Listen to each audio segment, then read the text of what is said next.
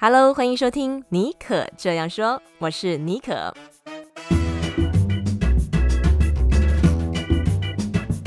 为你注满创意动能，你也可以这样说。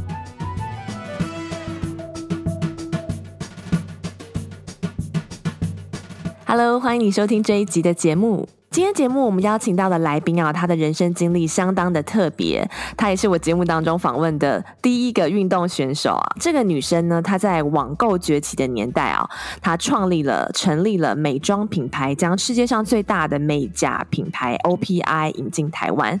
然后呢，她现在其实已经是两个孩子的妈哦。然后她在三十五岁那一年接触了滑水运动啊，而且在四十岁的时候当上台湾快艇冲浪的国手。然后在许多亚洲的赛事啊，赢得金牌，开启这个热血的选手生涯之路啊！这个来宾啊，我相信很多人也许都是他的粉丝，也看过他的新书。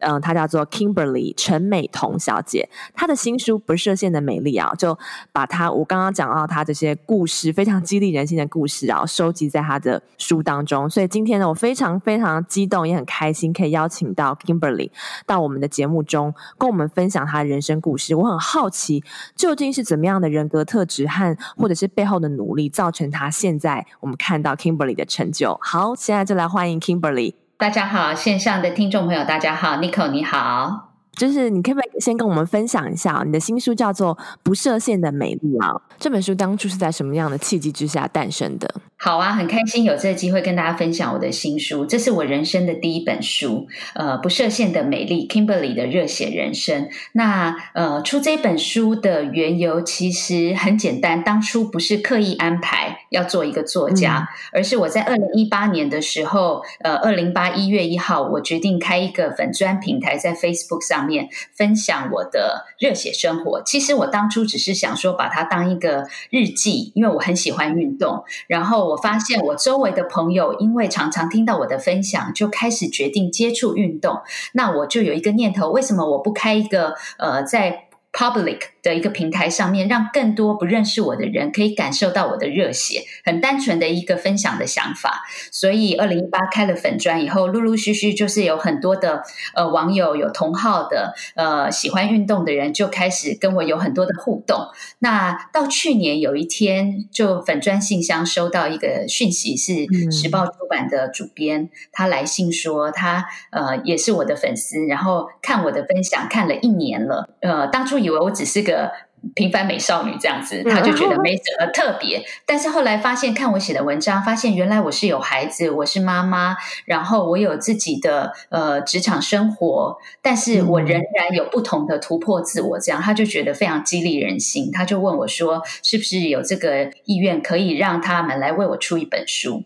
对，所以那时候就有一个交谈。那也很因缘际会，因为去年就是疫情开始嘛。本来其实我在呃每一年的三月到十月是我们快艇冲浪的赛季，像过去几年我都跑很多的海外赛，那国内的比赛等等。其实三月开始是一直会忙碌的。那也因为疫情的关系，陆陆续续各个国家的赛事都呃暂停，不然就延期，不然就取消。那我也刚好有这个时间，就花了十个月就把这本书完成了。你在写这本书的过程呢、啊，还有到你现在写完，一定就是说这个过程哦，写书的过程也是让你重新去看你，哎，你走过来的这些路。那你如果自己一个作者的角度来看这本书，你觉得这本书你想要传达什么样的中心思想给读者？其实很多人以为我是人生胜利组，就是天生就是运动好手，或是从小就是运动科班出身，好像现在颇有一点小成绩，不管是运动啦、健身等等。那呃，因为我自己现在也是健身教练，我的很多学员是曾经像我一样不运动的太太，生了孩子可能身材走样，然后可能有过运动伤害的人，其实我都会跟他们分享说，我也曾经像你一样。但是我是如何走过来的？所以其实这本书不是在讲我的丰功伟业，说我划水了多少次，拿了多少的奖牌。这我觉得这只是一小部分，是让大家去注意到我。而重点是我想要诉说的是。我的曾经在热血人生的前半生，前半段，我是一个怎么样的人？我曾经很没有自信，我曾经因为呃，基金在成绩上面考试，你知道台湾嘛？尤其我们那个年代就是读书考试，对，我是曾经是以为只有人生只有这样子才是决定你价值的这一条路，到怎么样翻转人生，重新看自己，重新看自己的价值，然后呃找到一个是呃可以发光发热的平台。那我是怎么样转变的？嗯、所以我希望去鼓励很多可能找不到梦想，或者是说还在迷惘当中，或者是年轻人还没有。决定自己的未来，他们不知道该怎么办的时候，透过这本书给他们多一点的鼓励。嗯，从你刚刚的分享，你可以感受到、嗯、接触滑雪运动对你来说也是开启人生的另一扇大门哦。那就很好奇，你当初是在什么样的机会之下接触这个滑雪运动呢？其实，因为我有孩子以后，呃，我的我小时候我刚好说我我都在读书嘛，读书考试。其实我很喜欢运动，我是一个蛮有运动细胞的人。嗯、那从小因为学业，我放弃很多自己的兴趣。那当我自己有小孩以后，我跟我先生都是比较爱运动，尤其是户外，我们就有共识，就是我们要陪着孩子有一个丰富的童年。所以，其实当初的呃。起源是因为我们看到在脸书上面有一个游泳教练他在划水，我们就说：“哎、哦，这是在台湾吗？”然后我们就决定带小孩去尝试，那就去了那个第一次，就是二零一三年的秋天。那带了孩子去尝试以后，就觉得好棒哦！原来在台湾这么近，然后可能开车二二十分钟、三十分钟，你就可以到水边，有这样子一个呃很棒的水上运动，我们就开始了我们的水上生活。那那也是我第一次接触板类运动。你接触的时候好像是已经三十五岁了，然后你是两个孩子了吗？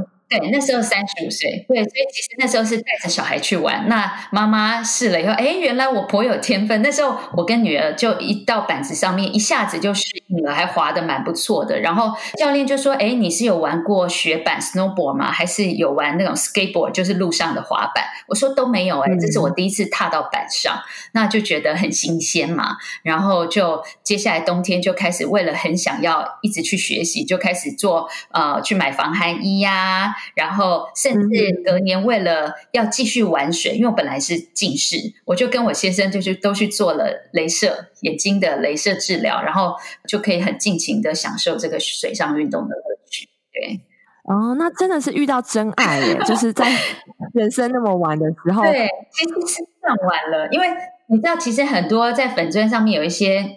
人看到我在玩水，然后好像哎玩的很厉害，都说啊我们很有兴趣。可是我很老了，我都三十五岁，我都三十八岁了，什么什么什么，我就会跟他说，我也不是从小就就是会玩这个运动，我也是三十五岁慢慢摸索。那像快艇冲浪，我甚至是到三十七岁我才开始学的。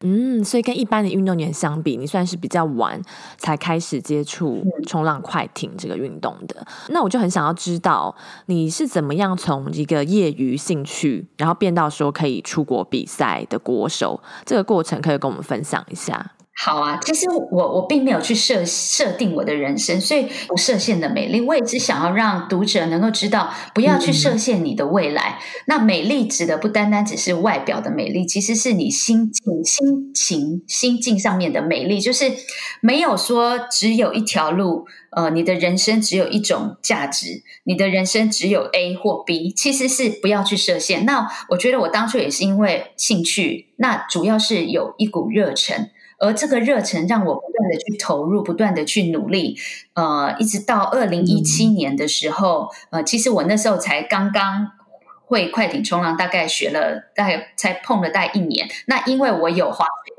的底子，然后我本身很喜欢跳舞，那快艇冲浪其实是在浪上有一点像是个人四肢的摆动，就是比较个人风格 style 的一种运动。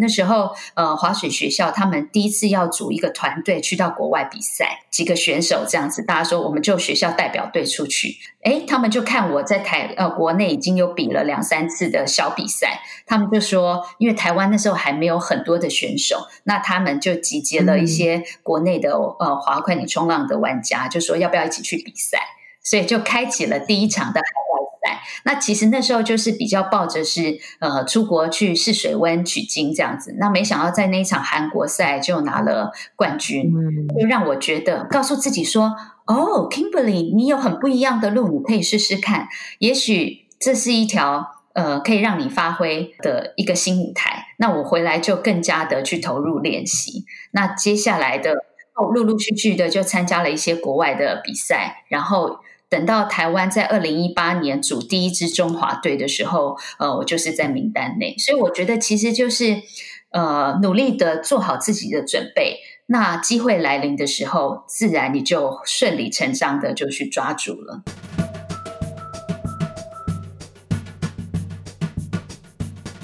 快艇冲浪，我觉得这个是蛮极限运动，应该对于身体的一些要求啊也蛮高的。那你这就像你刚刚提的，你是三十五岁才开始接触这个运动，然后到哎去出国比赛，然后这五年你也是征战了很多大大小小的比赛，也跟许多来自不同国家的选手交手啊，这样互动。那我猜想不比赛的时候，你大部分时间应该都是投入练习和训练，应该这个过程也蛮辛苦的吧？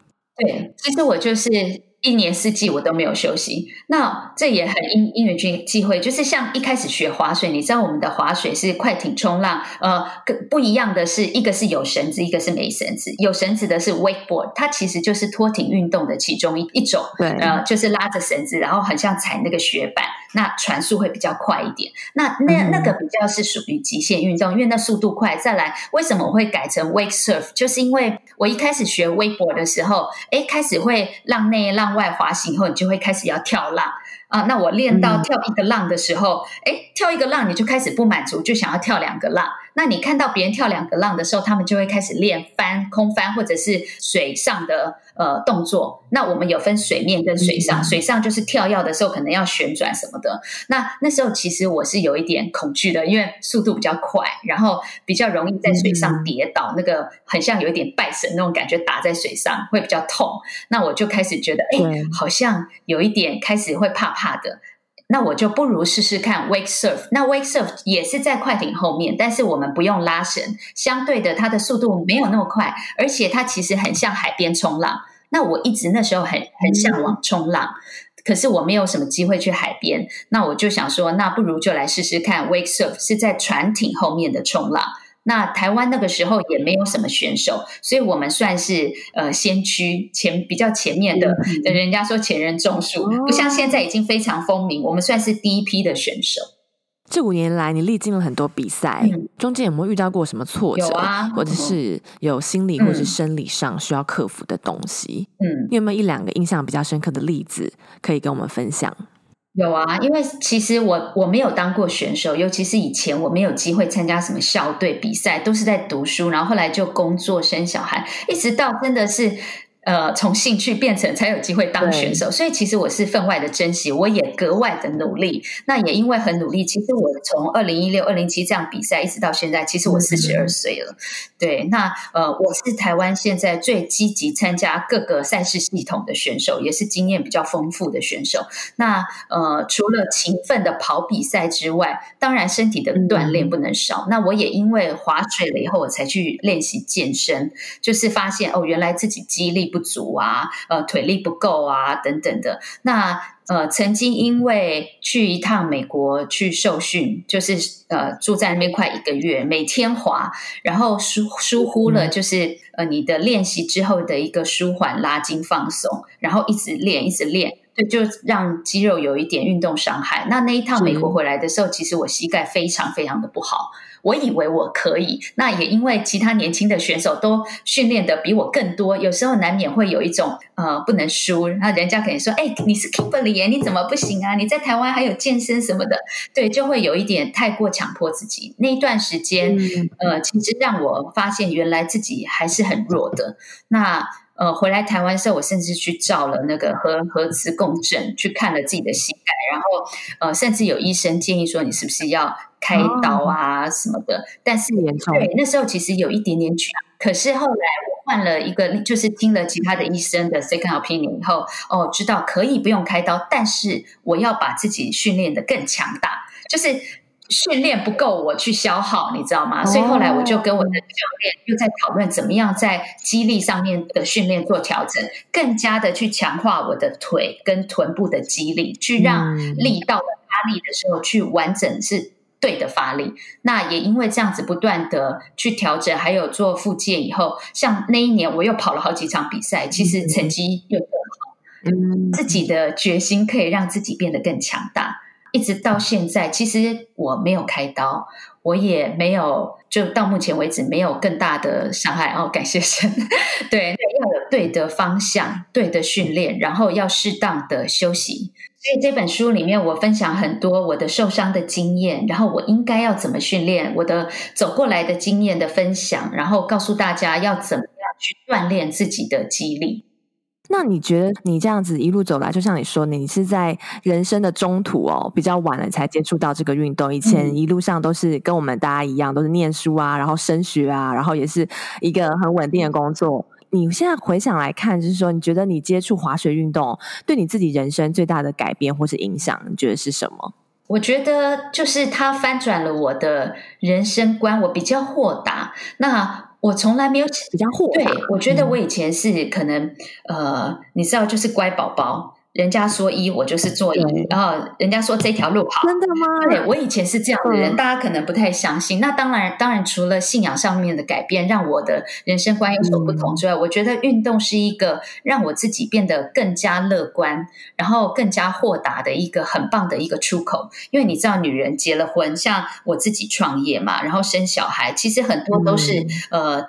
像人家当第一次当妈妈一样，我很多的焦虑，很多的压力。然后那时候怀孕的时候就开始创业，所以每天是在电脑前面工作到半夜。那我也是比较好强的人，所以其实莫名之中你也会有很大的压力。那我觉得到水上反而是一个让我很健康的一个宣泄的管道，自然而然潜移默化之中，我觉得我我变得比较积极乐观一点。这这其实是一个很重要，因为我觉得现在女人常常很压抑，尤其是如果你又是职场妇女的话，的你过度的要求，对，其实那个有时候你说不要去男女比较哦，人家说男生是比较经济支柱嘛，其实我觉得女人相对她承受的压力更加是无形，然后还有对外形的要求。对外形，像我生完小孩的时候，我有一阵子是身材走样，然后接受大家排山倒海而来的批判，你知道吗？对，那种压力就是你会觉得自己不够好。那我书里面我也一直强调，女人你的快乐不能建立在只有单单工作或者只有单单家庭而来，而是你要有一个出口是自己的，就是。我可以放下这一切，我到水上，不管是什么运动，或是插花，或是任何一个兴趣，我觉得女人要有一个是独有一块空间，是保留给自己。对，我常常跟人家说，水上很像我的防空洞。这个防空洞是呃海天无际的，对，就是站到水上，然后水上面就只有我跟天跟海，然后船上可能播着音乐，然后我可以无限制的很畅快在上面遨游、踩浪花，听到那个水声哗哗哗，然后自在的摆动。这个不是你去 shopping。就可以满足的那种快乐，嗯、这个是一个完全的舒展。然后常常我有压力，或者是跟先生不愉快啦，或者亲子之间的摩擦，或是有时候工作上面的一个压力，我我水上一结束，半个小时上到岸上的时候，你知道我整个人是被更新，好像被那个海水给洗涤过一样，你就会觉得人生如此夫复何求？有什么压力是过不去的？有什么烦恼是需要记在心里的？你就会觉得。真好开阔。哇！我刚刚听你讲，我的脑中完全就是浮现你在海上遨游的画面，让我觉得很很向往哎。就是对于这个运动，以前真的没有想过哎。你知道吗？我刚接触这个运动的时候，其实很多人是不看好的，因为你知道台湾比较保守，然后我又是妈妈，然后我的年纪，嗯、然后又说自己要很热血。其实呃，就连我自己妈妈说：“哎，不要这样吧，会不会危险呐、啊？”哎呀，你都这把年纪了，然后甚至我的朋友都说：“哎呀，你需要在水上这样子晒太阳啊，然后呃，水。”可能不干净啊，然后呃，有时候下雨我也在滑嘛，他们都觉得你很狼狈啊，然后就很多这样的声音，嗯、对，甚至有人说，哎，你都几岁了还热血哦，你又不是年轻人，其实很多是比较比较有一点泼冷水的，嗯、在我一刚开始接触滑水运动的时候，但是我觉得就是。一路走来，我用呃开心的心在做这件事情。那慢慢慢慢，呃，有一点成绩。其实他们看到我的投入，并不是逼迫自己去做，而是我打从心里快乐的在做这件事情。对，也因为这样翻转很多人对我的看法跟想法。我从喜欢这项运动的时候，我并没有想着说我哪一天我要当选手去夺牌，而是我每一天想着，我就是很 enjoy 在水上，我就是要把这个我喜欢的事情做好。那只要有机会、有时间，我能够到水上，我就是把握每一分每一秒。我觉得这也是给很多运动员的一个，嗯，算是一个。建议吧，因为我觉得很多运动员其实都压力很大，可能每次的比赛啊，都会觉得说一定要夺牌或是什么的。但是你反而是把这些身外之物都放下，嗯、而是就像你刚刚形容说你在海上的那种感觉，我就觉得哇，你已经整个融入了这件事情，就是可以让你就是 inspire 你自己，你做的很开心。然后当你就是全心投入这个事情的时候，这个东西它本身也会给你一个回报，对，然后可能也不是你原本想到的。可能因为我的年纪吧，就像你刚刚说，四十岁我才当国手。其实那张证书我第一次拿到的时候，你知道多开心？我把它裱起来放在家里。像那时候我们 二零一八年那个中华队出去比赛，我是里面年纪最资深的，但是我并不以为耻，反而觉得哎，我也有四十岁有这样子的经历，很好玩。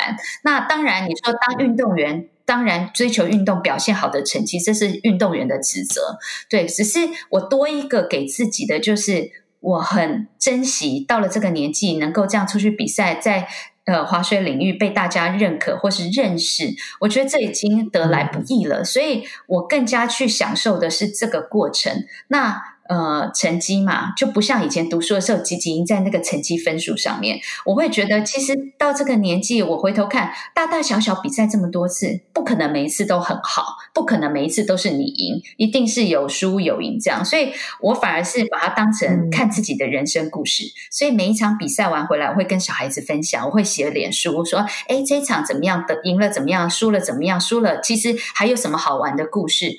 我有一点把自己当成、嗯、呃说书人的角色，对，去分享。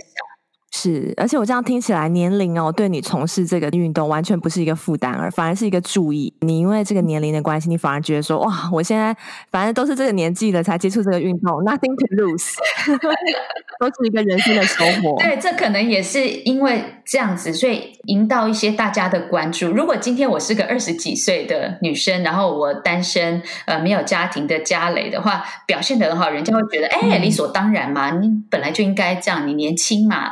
可能因为我的身份的冲突感，嗯、所以让更多人的去注意媒体的注意或报道，对，所以我觉得呃，嗯、也是上帝给我的一种祝福。所以因为这样子，我有机会可以去说我的故事，嗯、我有机会可以去到处去分享我的见证，我的呃人生经历，我觉得也很棒。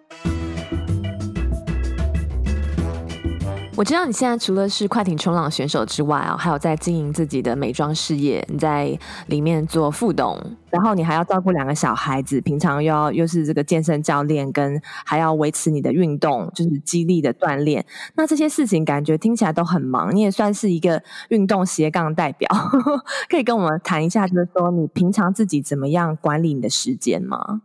其实我觉得人生是阶段性的任务，呃，很多人都说，哎，我没有时间呢，我要工作，我哪有时间去运动什么的？可是我，呃，我每天安排时间是。比较有效率的，我的时间表是这样一格一格一格这样分叉的，然后做什么？对，那当然每一个人都只有二十四小时。那不管从以前工作也好，呃，我觉得就像刚出社会，我二十岁到三十岁的时候，我是在奉献给我的工作跟家庭。嗯、那个时候我真的也没有太多的时间去想到自己，你知道吗？要雕塑曲线什么？真的就是目标导向哦，我要把这份工作我的业绩做好，什么要创立品牌什么的。嗯、呃，反而是到我。呃，小孩子学校小学，然后像女儿现在上了中学，其实我比较多自由的时间。那他们去上课以后，我可以开始做很多的事情。那工作上面，其实我现在也不用每天坐办公室，因为当以前已经花了十几年在工作上面，我有一个、嗯、一个很好的团队，然后呃，我先生还是在主导公司。那、嗯呃，我变成是，譬如说，呃，电商平台是我创立的，然后我们现在的 team 运作的非常好，我反而比较像是一个呃顾问的角色。他们当有约会的时候，或者是有新的 idea 的时候，哎，要讨论，他们会呃跟我一起开会。所以我现在是很弹性，才有更多的时间去投入到我的运动事业。所以我在去年底的时候，哎，刚好疫情还有呃那时候的 travel 比较少，我就去把健身执照几张就去考。到了，哎，我开始就投入了健身教学，反而发现这变成我的生活重心。我现在就安排很多自己大大概一天里面，譬如说一大早小孩去上学以后，我会进健身房，然后我会安排大概每天排几个小时出来，我去教课。我很享受教学，我希望也能够除了自己好以外，也可以去带领很多像我一样的女性变好。所以我只教女生学生，然后。对，我现在一天我会固定有几个小时是留给我的学生，嗯、然后呃中间譬如说我要去打书，我会安排一两个小时去跑宣传通告，譬如说上广播等等，然后再回到健身房，然后到小孩下课前，所以我教课或是任何忙任何事情，我尽量在傍晚就是小孩下课之前把它结束掉，那晚上的时间我就留给家庭。那像一大早的时候，我很喜欢一大早去划水，所以很多人说、嗯、啊，我没有空，可能有人会赖床，会睡到很晚，或是周末想要睡觉。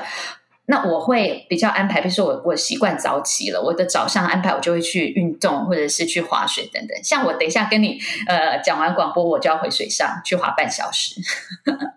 因为通常可能大家都是以早上、下午、晚上来做一天时间规划，感觉你的这个时间的这间隔是比较密集的，很有效率的使用。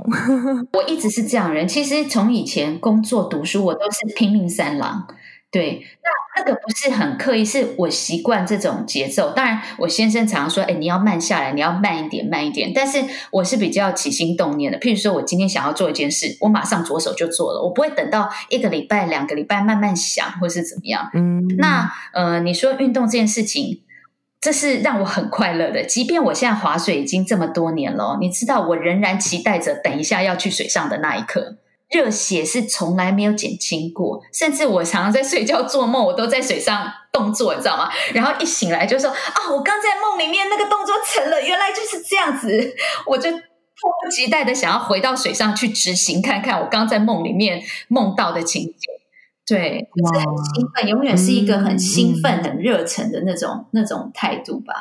嗯哼嗯哼，我觉得这样听下来，你本身就是一个很有自己动能的一个女生诶。那我在节目最后啊，我想要帮一些，就是可能也包含我自己在里面啊。我觉得，因为我现在也快要接近四十岁了，我觉得有有的时候，就是说，当你走到人生的这个中段的时候，嗯、跟年轻的时候比起来哦，你会对于自己的一些梦想啊，或者是说曾经有过想要做的事情，你会用不同的角度去看待它。对于现在如果也还是想要改变自己的女生，也许她已经生了小孩子啊，或是已经中年啦，甚至已经接近老年的女生，但是她却总是可能不够勇敢，或者好像总是差那个临门一脚。你会有什么话想要对他们说，或者说有什么方法你觉得可以打开这个心房，然后就让他们能够跨出第一步去追逐自己的梦想？其实你说看年轻的人哈，有时候你会羡慕，哎呀，你看人家青春美好年华什么的，我都已经到我都四十岁了，很多人是有那种中年危机的意识感。对，那其实你问我人生去回首过往，我最喜欢的是现在的自己，就是。二十几岁，对，青春，但是那时候想法不够成熟，然后可能绕了很多的路去踹去找自己的路，找自己的心思意念。人家说心之所向，身之所往，所以那时候你心是好多面向的，你会很不定。那反而是到三十五岁开始到四十岁，这时候的我是成熟了，我经历了很多 up and down 的那种人生的心境的起伏，然后。我比较稳定了，嗯、然后我自己开始更加的留心听自己的声音。我知道我自己要什么，然后我也知道要做些什么是呃，去对我家庭有益，或是给孩子做榜样的。我会比较看得到那条很清新的路。所以其实四十岁开始，我现在是四十起的人生了哈、那我我并不会说，哎，我自己老了，我是不服老的人。我觉得。没有什么是年轻人才可以做，或是中年人不能做。当你有那个那个热忱在你生命当中的时候，你是可以跨越年龄的框架的。所以，我觉得我也证明给大家看，呃，我的年龄到现在，我仍然可以寻求突破自我的机会。那那个梦想，你不要浇熄它。我觉得有时候。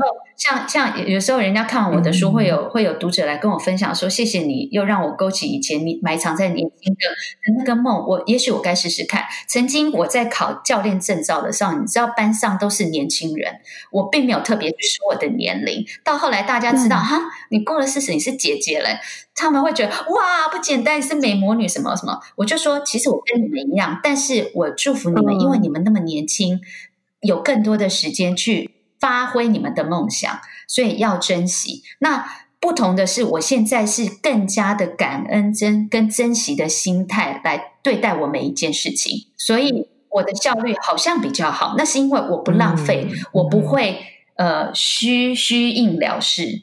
所以我每一分钟，我把它发挥到最大效益，我珍惜并且非常的努力。所以我想要告诉，就是可能像我们一样年纪的听众，如果你心中有什么想要做事，慢慢开始。但是首先就是，如果你不开始，你就永远不知道你能够走多远。你一旦开始了，即便你这个梦想没有成真，到最后可能没错哦，没有想象你的结果是是达标，可是你会知道哦，原来我走了这么远了。我回头看，诶，我走了这么远，而且我跨出去了。比起那还在原地踏步，甚甚至是呃不敢开始、不够勇敢的人，你已经走这么远。所以我常常跟大家分享说，我划水这么多年，我不会是永远第一名，而且现在比我厉害的选手太多了，嗯、因为我的年纪可能。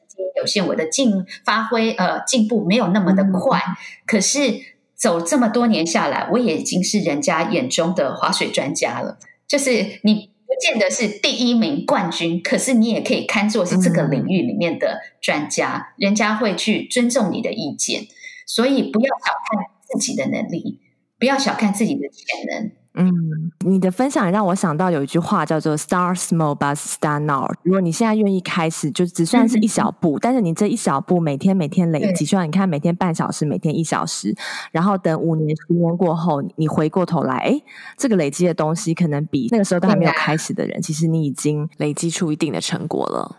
对呀、啊，而且你知道，很多妈妈，我的妈妈朋友就说：“哎呀，Kimberly，你好会划水，你真的是天生就这么厉害。”我就会说：“哎，你忘记了，当初我到水上，我有邀你来，那时候我们都是菜鸟，然后我也是这样子，对，很很挫在水上，这样有时候不平衡什么的。”我说：“你记不记得？有时候脸书回顾跳出来，我还会分享。”他说：“啊，对对对，我记得你以前是这样，因为他们已经习惯看我现在很厉害。嗯”会忘记了我曾经当初的那个开始的我，所以我会提醒他们说，呃，那时候我们都是一样的起步点，只是不同的是，我一直持续坚持下去。而你们停止了，你们可能最后没有去，有一些理由，但是我只是一直走下来而已，所以就走到今天的高度了。那有时候我会去看每一年自己跳在水上跳的那个高度，哎，我每一年都以为自己最高就到这样了，我就说哦，我满足了，我满足了，能够到这样高，我我就心满意足，我就可以收山了。结果没想到，因为我持续的练习，隔年我又跳的比之前又更高一点了。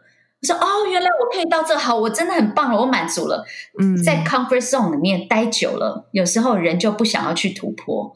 对，试着再让自己多试一点，再让自己多试一点，再鼓励自己多做一点，看一看有什么改变，一定都会不一样。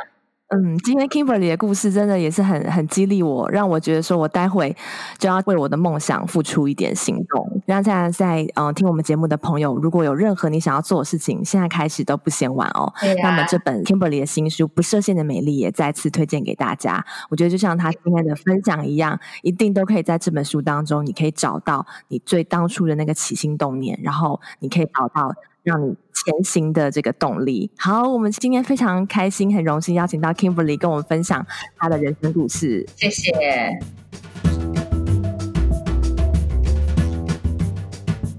如果你喜欢今天这一集的节目的话，我非常欢迎你哦，可以跟我联系哦。你可以到脸书和 Instagram 搜寻戏骨 Bonjour S J B O N J O U R S J B O N J O U R 私信我你听完这一集的感动，或者是呢到 Apple Podcast 帮我留言打分。你们的每一次的这个呃留言呢、哦，对我来说都是一个非常非常大的鼓励哦。OK，那我们就下次再见喽，拜拜。